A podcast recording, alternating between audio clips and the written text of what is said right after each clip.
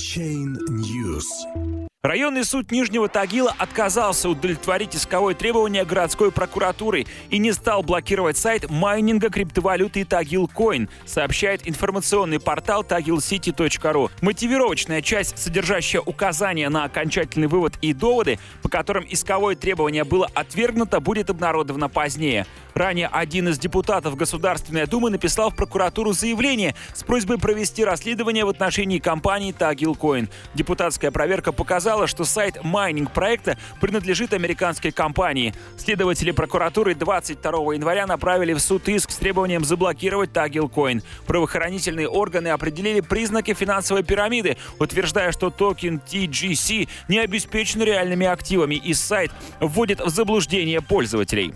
Первая уральская криптовалюта, как утверждает сайт майнинг проекта, появилась в Нижнем Тагиле 7 декабря 2017 года. Токен основан на блокчейне Litecoin. Максимально может быть добыто 84 миллиона токенов TGC. Для обмена TGC на биткоин, эфир и другие криптовалюты создатели проекта предлагают скачать и установить электронный кошелек. Тем, кто хочет присоединиться к майнингу тагилкоинов, предоставляется соответствующая программа. По данным статистики ICO-трекера Token Data, половина реализованных в 2000 2017 году проектов уже не существует к настоящему моменту. Если учесть тех, кого ожидает аналогичная судьба, доля провальных ICO составляет 60%. При этом исследование аудиторской компании Ernst Young утверждает, что Россия по итогам прошлого года занимает третье место в мире по объему собранных в рамках ICO средств. Популярность деятельности в сфере криптовалют обусловлена отсутствием законодательного регулирования, налогообложения и других ограничений.